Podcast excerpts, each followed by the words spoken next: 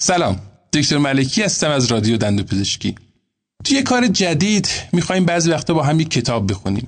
توی این کتاب یه سری نکات مدیریتی هست که قرار طرح مسئله کنیم، کتاب رو بخونیم و ببینیم بر اساس اون کتاب میتونیم مسئله‌مون رو حل کنیم یا نه.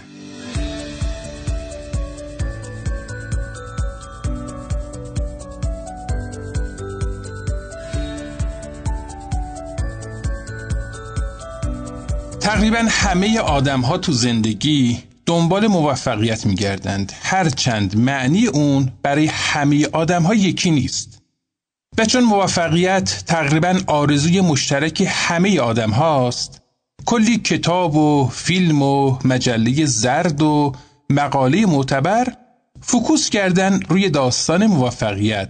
هر کسی هم از ظن خود شده یار اون. بعضی هاشون حرف حساب زدن، بعضی ها هم دنبال کاسبی بودن و پول در آوردن و بازار همشون هم گرمه. هر کدوم از اینها هم مشتری و خواهان خودشون رو دارن.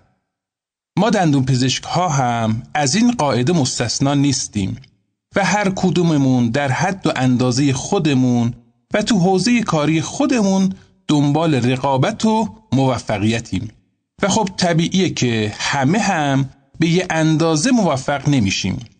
استادی رو داریم که دوره‌های آموزشیش با یه استوری ساده توی نیم ساعت ظرفیتش تکمیل میشه. استادی هم داریم که هر چی زور میزنه کسی تو دورش شرکت نمیکنه.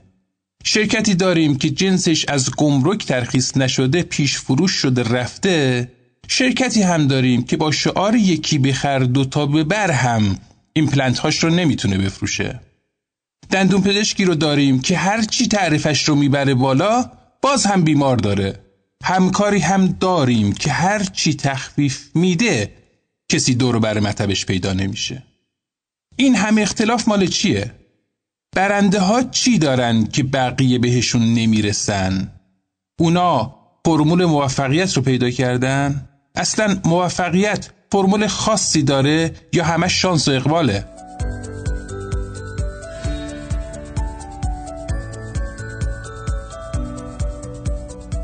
تو این اپیزود هم یک کتاب با هم میخونیم. شاید از دل این کتاب تونستیم جواب این سوالها رو پیدا کنیم و یه گام خودمون رو به موفقیت نزدیکتر کنیم. کتاب فرمول نوشته آلبرت باراباسی رویکردهای معمول به قوانین موفقیت رو میذاره کنار و سعی میکنه با یه نگاه آکادمیک و با زبان ریاضی دنبال فرمول و قوانین موفقیت بگرده. اون میره دنبال پایگاه‌های وسیع داده‌ها یا همون بیگ دیتا و اطلاعات اونها رو تجزیه و تحلیل میکنه و سعی میکنه از دل این داده‌ها الگوریتم‌هایی رو پیدا کنه که بهش نشون بدن مسیر موفقیت چجوریه.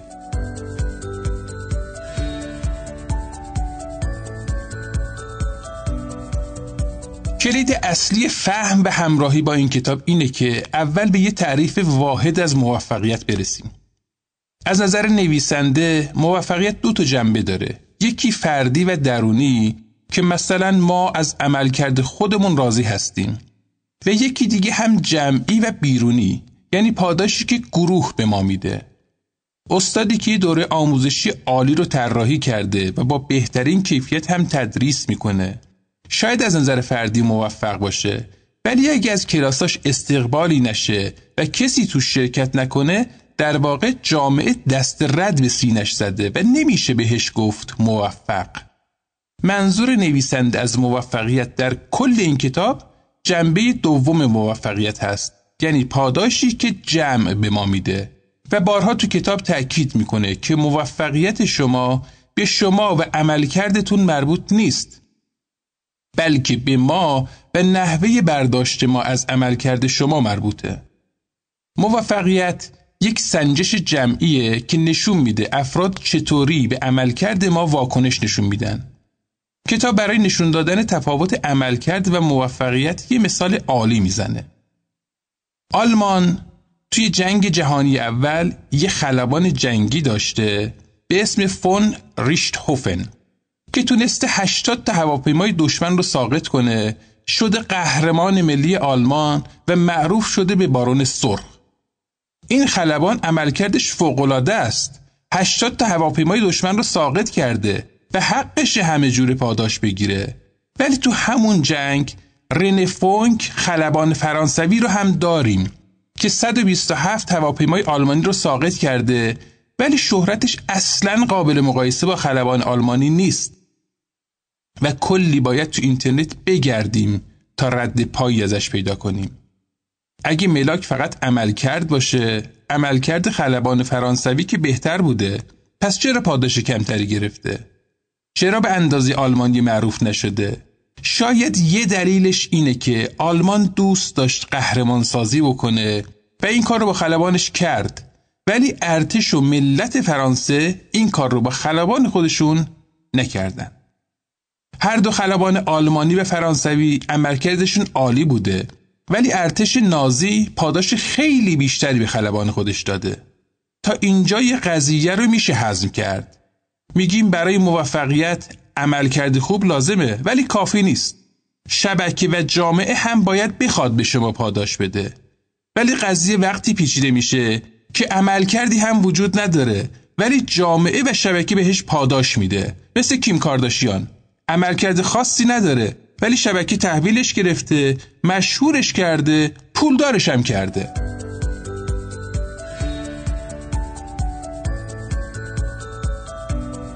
نویسنده میگه ما از دل تحقیقات زیادی که کردیم تونستیم پنج تا قانون رو برای موفقیت استخراج کنیم.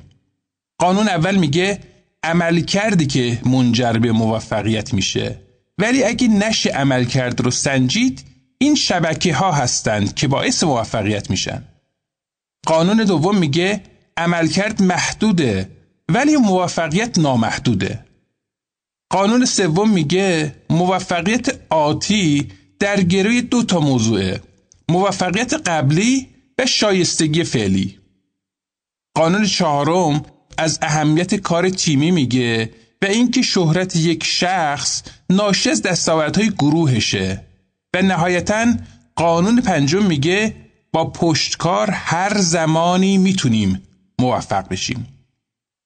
کتاب برای اینکه این پنج قانون رو جا بندازه کلی مثال میزنه و قصه قهرمان‌های مختلف رو میگه و اصلاً این سبک روایت کتابه که اون رو نجات داده از اینکه خودش و خواننده رو درگیر عدد و رقم و الگوریتم و معادله بکنه، در حالی که پشت همه مطالعات کتاب کوهی از داده و مطالعات ریاضیه.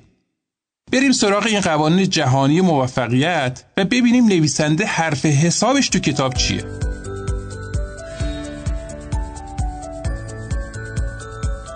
قانون اول دو قسمت داره. یه سری عملکردها قابل سنجشن، مثل مسابقه تنیس که کاملا معلومه هر بازیکنی چند تا ست رو برده، چند تا بازی رو برده و چند تا تورنمنت رو برنده شده. توی این شرایط عملکرد هر بازیکن فاکتور اصلی برای موفقیت اون بازیکنه. مثلا شما هرچی برنده از بازی یا تورنمنت بیای بیرون، هم درآمدت بیشتره، هم توجهی که مردم بهت میکنن. ولی در خیلی از زمینه‌ها عملکرد به این راحتی قابل سنجش نیست، مثل قضاوت در مورد آثار هنری.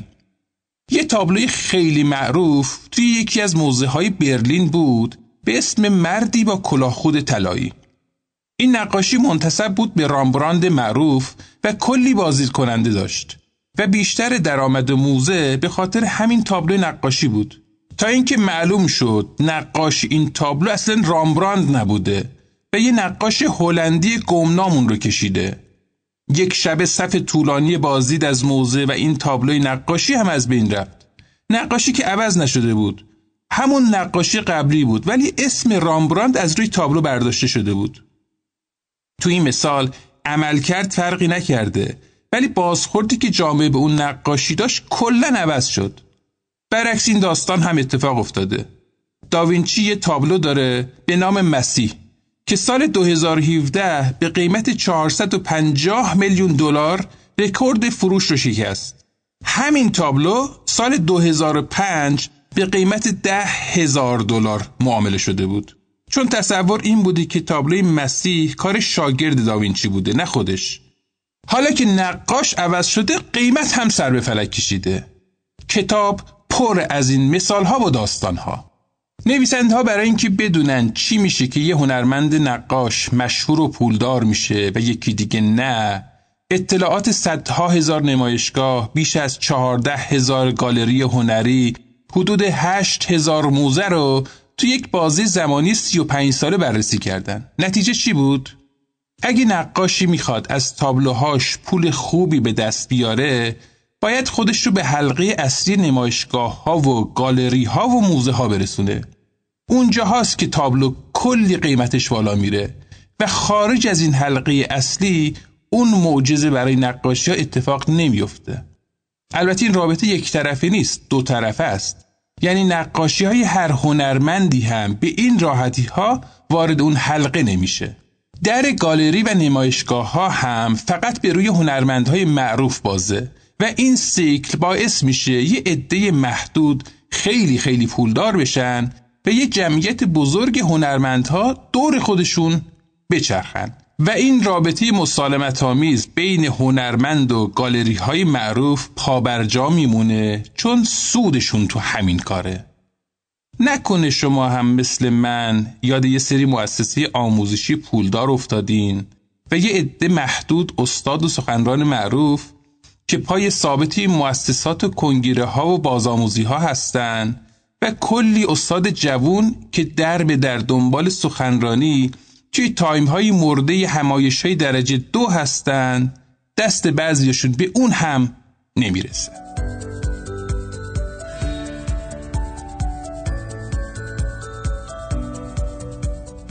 قانون دوم موفقیت میگه عملکرد محدوده ولی موفقیت نامحدود.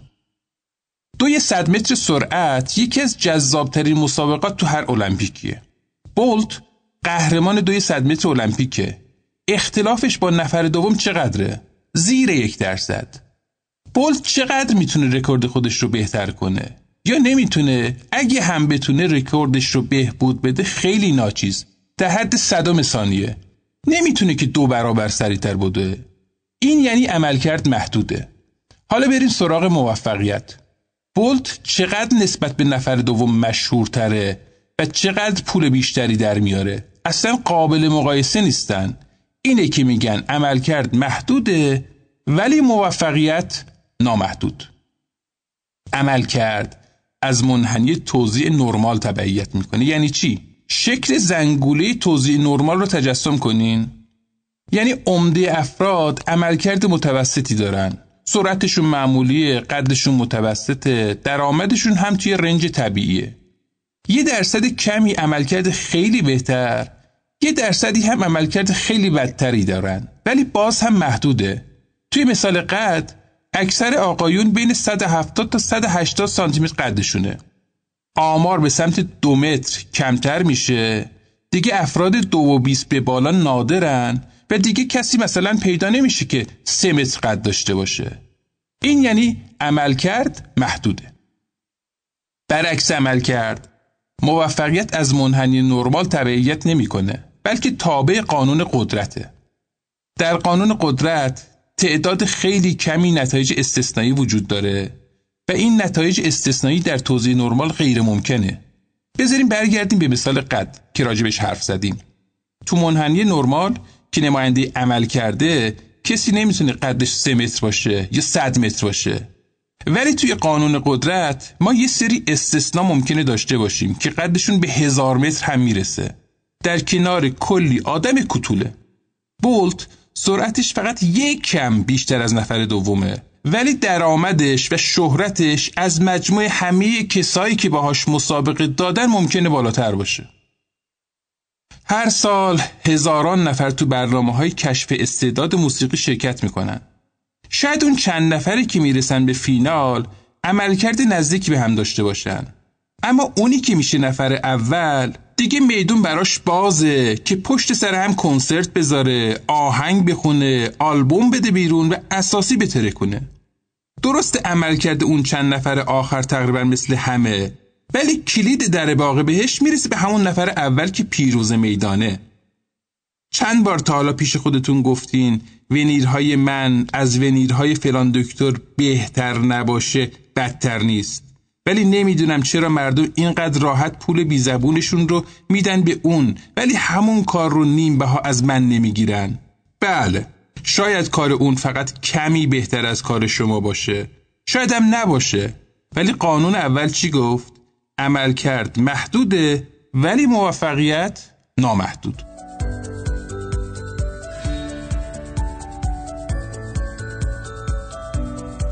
قانون سوم موفقیت، شانس موفقیت آینده رو بررسی میکنه و میگه دو تا عامل در موفقیت آتی فرد یا گروه نقش دارن. یکی موفقیت های قبلی فرد یا گروه که باعث کسب اعتبار و تجربه برای اونها شده، یکی هم بحث شایستگی در کارهای آتیه. ما اگه قصد سرمایه گذاری در بیزینسی رو داشته باشیم، معمولاً میریم سراغ فرد شرکتی که رزومه کارهای قبلیش به ما نشون بده ایشون این کاره هست. اگه پرونده وکالتی داریم، میریم سراغ وکیلی که از پرونده‌های مشابه قبلی پیروز بیرون اومده. اگه میریم از یه مشاور کسب و کار کمک بگیریم، میریم سراغ کسی که به چند تا شرکت قدر مشاوره داده یا خودش کسب و کار خوب و سرپایی رو راه انداخته و داره اداره میکنه. تو کار ما هم همینه. بیمار برای اینکه درمانش رو به ما بسپره، سابقه کاری ما رو بررسی میکنه، نمونه درمانهای قبلیمون رو چک میکنه و اگه دید میتونیم انتظارش رو برآورده کنیم، درمانش رو پیش ما شروع میکنه. برای همینه که دندونپزشکای خوشنام قدیمی همیشه تعداد زیادی مریض دارن و برای جذب بیمار جدید هم نسبت به همکارهای جوانتر دست پیش رو دارن. به این پدیده میگیم تقدم امتیازی. یعنی همون موفقیت موفقیت میاره، شهرت شهرت میاره، پول پول میاره. کتاب یه مثال خیلی جالب در مورد سایت کیکستارتر میزنه. کیکستارتر یه سایتی که کسایی که دنبال جذب سرمایه برای شروع کسب و کار خودشون هستن، طرحشون رو اونجا معرفی میکنن و بودجه مورد نیازشون رو هم اعلام میکنن. حالا هر کسی دوست داشت میتونه سرمایه گذاری کنه و یه شرط هم داره. اگه شما مثلا دنبال جذب هزار دلار سرمایه هستی، اگه این هزار دلار رو تونستی جذب کنی، سرمایه رو بهت میدن. ولی اگه شد نهصد و نود دلار، هیچ پولی گیرت نمیاد. آقای الن لی برای ساخت بازی کامپیوتری بچه گربه‌های انفجاری یه آگهی جذب سرمایه میذاره تو سایت کیکستارتر تا ده هزار دلار سرمایه جذب کنه. اتفاق جالبی که میفته اینه که در عرض هشت دقیقه از شروع کمپین لی ده هزار دلار سرمایه جذب میشه و این مبلغ طی سه روز به عدد سه میلیون دلار میرسه. سوال اینه چرا مردم با این ولع و سرعت روی پروژه لی سرمایه گذاری میکنن؟ چون اون تو صنعت طراحی بازی‌های کامپیوتری خوش آمده و رزومه قوی قبلی هم داره. خیلی از کسایی که سرمایه‌شون رو در اختیار لی گذاشتن اصلا خود پروژه رو بررسی نکرده بودن، ولی میدونستن لی این کار است. و یه دلیل مهم دیگه، مردم میگن این پروژه حتما خوبه که این همه آدم روش سرمایه گذاری کردن و این همون چیزی که بهش میگن تقدم امتیازی و اینجوری سیل سرمایه گذاره که میاد سمت پروژه. برای بررسی بیشتر این پدیده یه مطالعه دیگه هم تو سایت کیکستارتر را میندازن. دویست تا کسب و کار رو به صورت کاملا تصادفی انتخاب میکنن، به صد تاشون یه سرمایه کوچیکی رو تزریق میکنن و به صد تای دیگه هیچ پولی نمیدن. صد تا پروژه‌ای که چراغ اول جذب سرمایه رو براشون روشن کرده بودن، نسبت به اون صد تای دیگه در جذب سرمایه خیلی موفق‌تر عمل کردن. چرا؟ چون مردم فکر میکنن پروژه‌ای که قبل از ما تونسته سرمایه جذب کنه حتما شانس موفقیتش بیشتر از شرکتی که تا حالا هیچ کس رو نتونسته برای سرمایه گذاری قانع کنه، پس احتمالا ریسک کمتری داره. مثالهای دوروبر خودمون رو نگاه کنین. از بین دو تا رستوران که یکی جلوش صف بستن ولی اون یکی سوت و کوره، احتمال اینکه اولی رو انتخاب کنیم خیلی بیشتره، چون فکر میکنیم لابد غذاش خوشمزه تره که این همه آدم وایسادن تو صف. یا وقتی پستی رو تو اینستاگرام میبینیم که لایک بیشتری خورده، احتمال این که ما هم لایکش کنیم بیشتر از پستی هست که تا حالا هیچ لایکی نداشته. پس جایی که از همون اول عادت میکنن به کتاب خوندن، معلوماتشون و دایره لغاتشون وسیع‌تره نسبت به بچه‌هایی که با کتاب غریبن و این عادت براشون تقدم امتیازی میاره. دانش آموزی که درسش بهتره، بازخورد بهتری از معلم و مدرسه میگیره، تشویق میشه و ترغیب میشه که بیشتر درس بخونه و باز هم تشویق بیشتر و یه سیکل موفقیت براش شروع میشه و به سرعت از همکلاسیاش جلو میفته.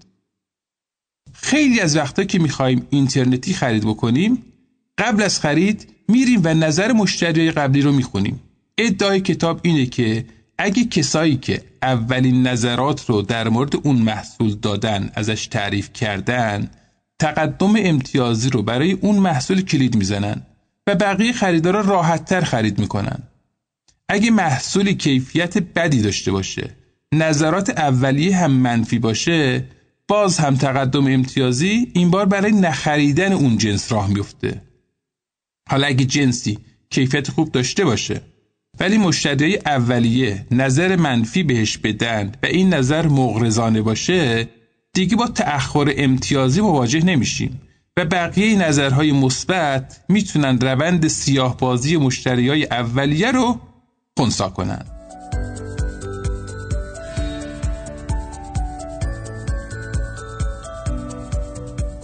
بذارین یه مثال دیگه بزنم. آوای فاخته یک کتاب در ژانر پلیسی و جناییه که نویسندش خانم جی کی رولینگه، همون نویسنده معروف هری پاتر. خانم رولینگ برای اینکه مطمئن بشه آوای فاخته خودش کتاب خوبیه و فروشش به خاطر نویسنده معروف اون نیست، با نام جعلی رابرت گالبریث کتابش رو چاپ کرد. فروش کتاب ناامید کننده بود تا اینکه رازش برملا شد و همه فهمیدن آوای فاخته نوشته خانم رولینگه و بعد از اون بود که به جمع کتاب‌های پرفروش وارد شد. یه لحظه برگردین به قانون سوم موفقیت که میگه موفقیت آتی حاصل ضرب شایستگی محصول جدید در موفقیت قبلی خالق اونه. آوای فاخته تا زمانی که روی شایستگی‌های خودش پیش میرفت موفق نشد تا اینکه تقدم امتیازی نویسنده معروفش به دادش رسید. یه سری مطالعه گسترده تو وبسایت یاهو را افتاد برای شناسایی اثر محبوبیت که یه جور تقدم امتیازی هست روی موفقیت آهنگ‌ها. توی مطالعه اول آهنگ‌ها رو به ترتیب محبوبیت در اختیار نوجوان‌ها قرار دادن که به اونها گوش بدن و به عنوان جایزه هر آهنگی رو که دوستش داشتن رایگان دانلودش کنن. همونجور که میشه پیش بینی کرد، آهنگ‌های محبوبتر به خاطر تقدم امتیازی توی این مطالعه هم خیلی بیشتر دانلود شدن. تو مطالعه بعدی لیست محبوبیت برعکس شد، یعنی محبوبترین آهنگ در انتهای لیست معرفی شد و برعکس بدترین آهنگ به عنوان محبوبترین آهنگ معرفی شد. نوجوان‌ها هم از این اتفاق بیخبر بودن. نتیجه چی شد؟ نوجوان‌ها تقریباً از اون لیست معرفی شده تبعیت کردن، به همرنگ جماعت شدن. دیدین بعضی وقتا یه محصولی مد میشه و شما میدونین اصلا به درد نمیخوره، ولی چون مد میشه اونو میخرین؟ داستان این نوجوان‌ها هم همینه. نظر جامعه اثر خودش رو گذاشت و اونها آهنگ‌های بی‌کیفیت‌تر رو بیشتر پسندیدن و دانلودش کردن، چون فکر میکردن قبلی‌ها هم همین کارو کردن. ولی این مطالعه یه نتیجه خیلی جالب دیگه هم داشت. آهنگ او گفت که در انتهای لیست محبوبیت قرار داشت، نوجوانا بهش گوش دادن، خوششون اومد و دانلودش کردن. هرچی این دانلودها بیشتر شد، اثر تقدم امتیازی هم بیشتر ظاهر شد و آهنگ او گفت خودش رو به صدر جدول رسوند. یعنی چی؟ یعنی آهنگ اونقدر قوی و شایسته بود که اثر اجتماعی یا محبوبیت رو مغلوب کرد و به صدر جدول رسید. بذارین قانون سوم رو جمع‌بندی کنیم. گفتیم که موفقیت قبلی و شایستگی محصول جدید موفقیت بعدی رو رقم میزنن. مکانیسم عمل موفقیت قبلی رو هم که گفتیم از طریق تقدم امتیازی عمل میکنه. لپ مطلب تقدم امتیازی هم که میشه پول پول میاره، شهرت شهرت میاره، موفقیت هم موفقیت میاره. و حالا یه سوال، اگه کسی موفقیت قبلی نداشته باشه باید چیکار کنه؟ اینجاست که بحث شایستگی و تناسب محصول اثر خودش رو میذاره. معنیش چیه؟ یعنی وقتی وارد یه بازار رقابتی میشیم و قبل از ما کلی رقیب گردن کلفت وجود داره که زودتر از ما شروع کردن و بازار رو تو دست خودشون گرفتن، ما شانس خیلی زیادی نداریم، مگر اینکه محصول یا خدمت ما اونقدر قوی و خاص باشه و اونقدر مزیت رقابتی داشته باشه که بتونه از پس مزیت قدمت رقبا بر بیاد و اونها رو کنار بزنه. گوگل وقتی وارد بازار شد، خیلی از کاربرهای اینترنت مشتری یاهو بودن و اصولاً گوگل نباید به جایی میرسید، ولی برنده شد، چون موتور جستجوی گوگل نتایج مرتبط تری به کاربرهای خودش نشون میداد. زانتاک به عنوان داروی زخم معده وارد بازار شد و همه رقبای قدیمی رو کنار زد، چون داروی مؤثرتری بود. اپل بازار گوشی نوکیا رو ازش دزدید، چون هوشمند بود. حالا اگه این دو فاکتور موفقیت قبلی و شایستگی همراستا باشن چه اتفاقی میفته؟ یه دندونپزشک قدیمی که کلی بیمار داره و مدام داره خودش رو آپدیت میکنه و تجهیزات جدید رو هم وارد مطبش میکنه، دیگه به این راحتی نمیشه باش رقابت کرد، چون این دوتا فاکتور موفقیت اثر سینرژیک رو هم میذارن و به سرعت مسیرش رو صاف میکنن و میبرنش جلو. ولی اگه دندونپزشک قدیمی به خواب خرگوشی بره، درمانهای نوین رو فراموش کنه، دل به دل بیماراش و خواسته های روزافزونشون نده، اصلاً بعید نیست که به آینده نوکیا دچار شه و قافیه رو کاملاً ببازه به دندون پزشک جوون باهوش.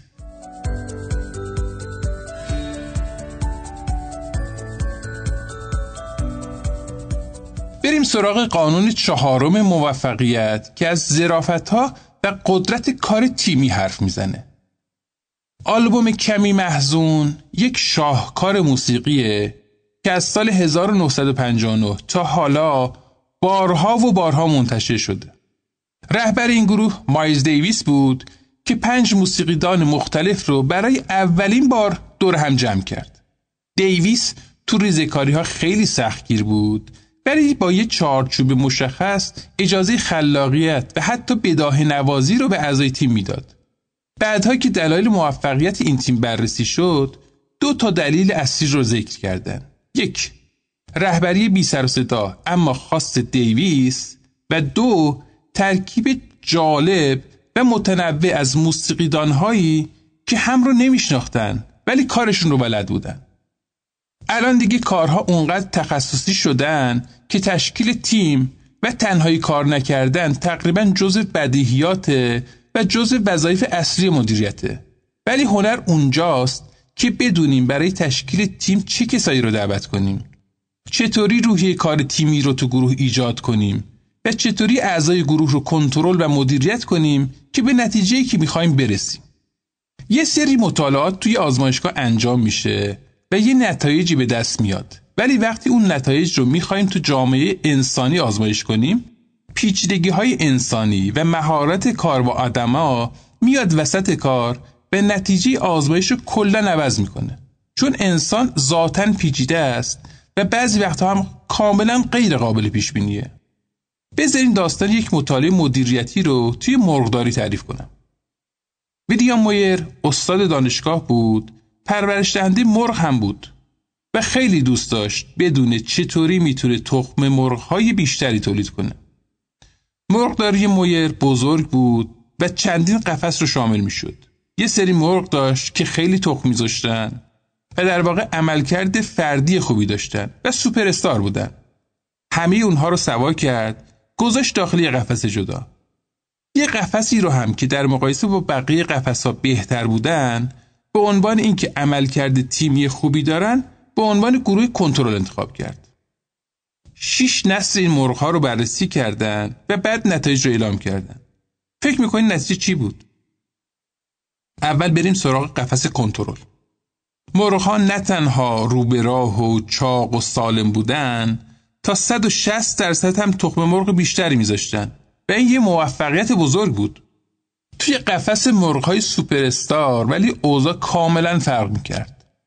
اولاً فرزندان مرغ‌های سوپراستار اصلا شبیه اونها نبودن. انگار رفته بودن جهنم و برگشته بودن. دوماً از نه تا مرغ سوپراستار سه تا مرغ فقط زنده بود و این سه تا شش تای دیگر رو تو جنگ و دعوا کشته بودن. اون سه تا مرغی هم که مونده بودن اصلا حال و روز خوبی نداشتن. پرهاشون ریخته بود، پوست زیر پرهاشون پر از زخم و جوش بود و اصلا تخم گذاشتن کمترین دغدغه مرغ‌ها بود. این اتفاق منحصر به حیوانات و پرندگان نیست. دانشگاه دوک هم همین اتفاق افتاده. این دانشگاه میخواست بهترین دپارتمان زبان انگلیسی در کل دنیا رو راه بندازه. پس هر چی سوپراستار ادبی بود استخدام کرد. نتیجهش ولی عجیب بود. دپارتمان از هم پاشید و قربانی جنگ نظریه‌های انتقادی دیدگاه‌های آموزشی متفاوت و تضاد شخصیت‌ها شد. این دوتا مطالعه نشون میدن تیم خوب تیم پرستاره نیست. تیمی هست که اعضاش توانایی‌های مختلف دارن، به همدیگر رو کامل میکنن و یه مدیر و رهبر خلاق و کاربلد هم دارن.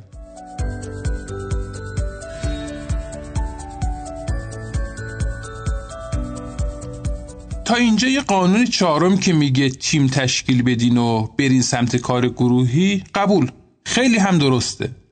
چالش بعدی که این قانون بهش جواب میده اینه که از کار تیمی کی بیشتر سود و ثمره رو میبره؟ یه برنامه تلویزیونی شکل میگیره، کلی هزینه میشه، کلی آدم توش زحمت میکشن، از تهیه کننده و صدا بردار و فیلم بردار و کارگردان. برای کی معروف و پولدار میشه؟ مجری برنامه. کسی یادش نمیاد فیلم بردار یا صدا بردار برنامه نود کیه، ولی همه عادل فردوسی پور رو میشناسن.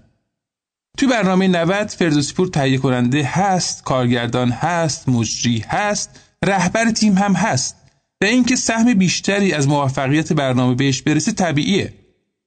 ولی همیشه هم اینجوری نیست که حق به حقدار برسه و هر کس به اندازه سهمش در موفقیت تیم پول شهرت گیرش بیاد. کتاب میگه وقتی وارد شراکت با کسی میشید به این سوال فکر کنین که اگه موفق شدین بهره شما از موفقیت چقدره و اگه براتون منطقی وارد شراکت بشین. در این مورد نویسنده یه مثال خیلی جالب میزنه. میگه اگه من و پاپ یه مقاله بنویسیم کی بیشتر سود میبره و مقاله رو بیشتر به اسمون میشناسن؟ و جواب میده بستگی داره موضوع مقاله چی باشه. اگه در مورد الهیات باشه خب پاپ برنده است. ولی اگه در مورد علم شبکه و موفقیت باشه صد درصد موفقیت میرسه به من و پاپ نهایتاً میشه یه نویسنده همکار.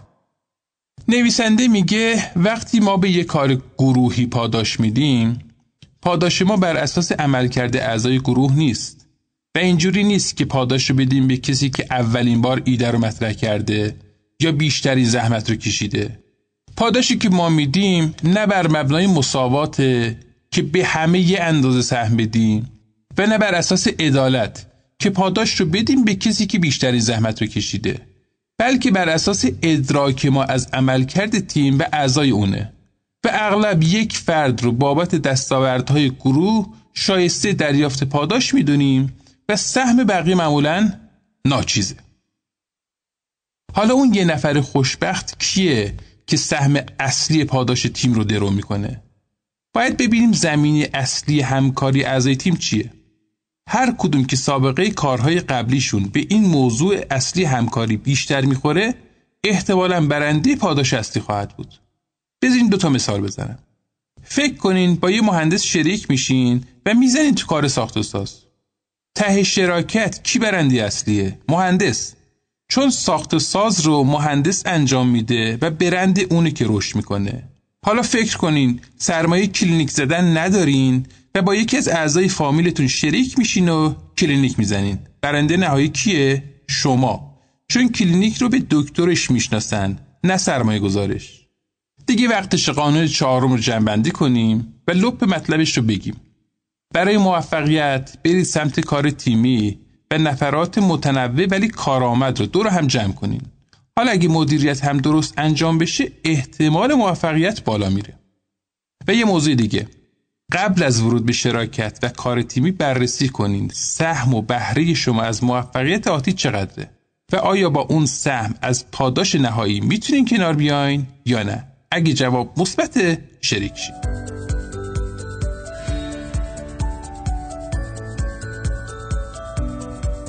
قانون پنجم موفقیت در مورد اهمیت پشتکار حرف میزنه.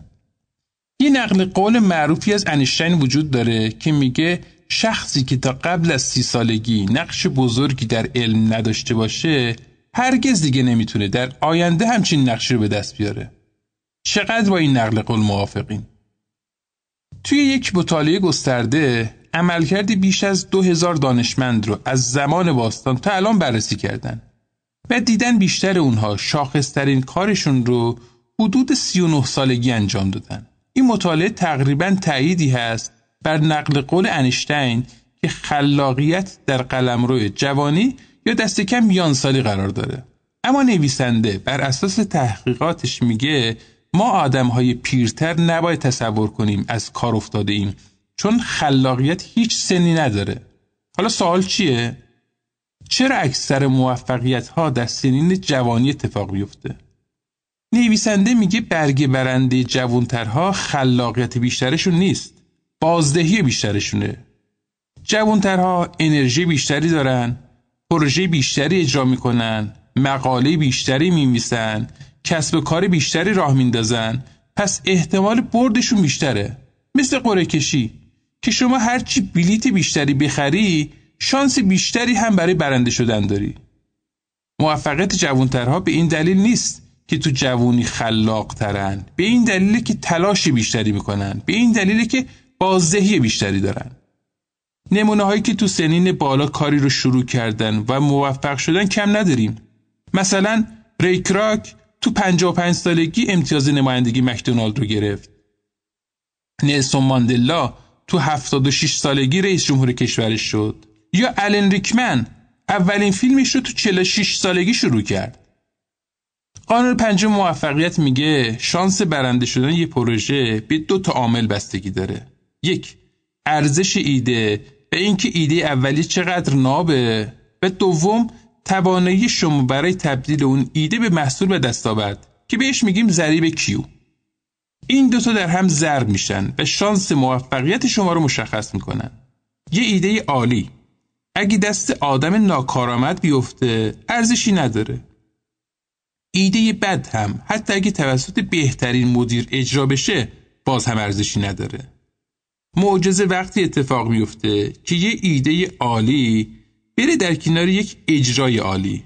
اون وقتی که اپل به دنیا میاد، آمازون راه میفته، فیسبوک همه‌گیر میشه و کلی مثال دیگه. شوک اصلی که قانون پنجم به ما میده کجاست؟ جایی که میگه توانایی افراد در تبدیل یک ایده به یک دستاورد یا همون ضریب کیو تا زمان بازنشستگی ثابت میمونه و بالا و پایین نمیشه. پس چرا بیشتر موفقیت مال دوره جوونیه؟ چون تو این سالها پروژه‌های بیشتر رو کلید میزنیم، معاملات بیشتری هم انجام میدیم و درسته که شکست‌های بیشتری هم میخوریم، ولی یکی دو تا معامله که خوب در میان شکست‌ها رو پوشش میدن. افراد زیادی رو میشناسیم که یه پروژه موفق رو انجام میدن و تو باد اون موفقیت میخوابن و دیگه اتفاق خاصی براشون نمیفته. ضریب کیو که ثابت، مشکل کجاست؟ نداشتن پشتکار. کسایی که موفقیت مداوم دارن ایده های جدید رو امتحان میکنن، پروژه های جدید رو کلید میزنن و همیشه محصولاتی با شایستگی بالا تولید میکنن. یعنی چی؟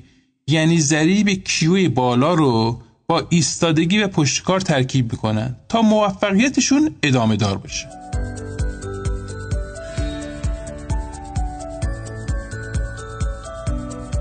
کتابی که خوندیم اسمش بود فرمول، نوشته آلبرت باراباسی که حامد رحمانیان ترجمهش کرده و نشر نوین هم چاپش کرده. ادعای نویسنده هم این بود که با مطالعه روی داده های بزرگ یا بیگ دیتا تونسته الگوریتم هایی رو تشخیص بده و بر اساس اون متوجه بشه اونایی که موفق شدن چرا موفق شدن و اونایی که موفق نشدن چرا موفق نشدن. اوج هنر نویسنده هم اونجایی هست که تمام این الگوریتم ها و معادلات پیچیده رو در قالب داستان برای خواننده تعریف میکنه. کتاب پر از مثال ها و داستان های جذابه که ما رسیدیم تو این اپیزود تعداد خیلی کمی از اونها رو براتون تعریف کنیم. آشنایی اولی من با این کتاب برمیگرده به پادکست بی پلاس علی بندری. به علی بندری اونقدر جذاب کتاب رو معرفی کرد که من رفتم خریدمش و تا حالا چند بارم خوندمش. اگه این اپیزود شما رو سر شوق آورد که برین خود کتاب رو مطالعه کنین که چه بهتر. اگه نه، اپیزود بیست و هشت پادکست بی پلاس علی بندری رو گوش بدین. اون وقت حتما کتاب رو میخرین و میخونین و برای ما تو رادیو دندونپزشکی چی بهتر از این. لطفاً پادکست، کانال تلگرام و سایت رادیو دندونپزشکی و همینطور پیج اینستای ما رو به سایر همکاران معرفی کنین. ممنون از همراهی شما.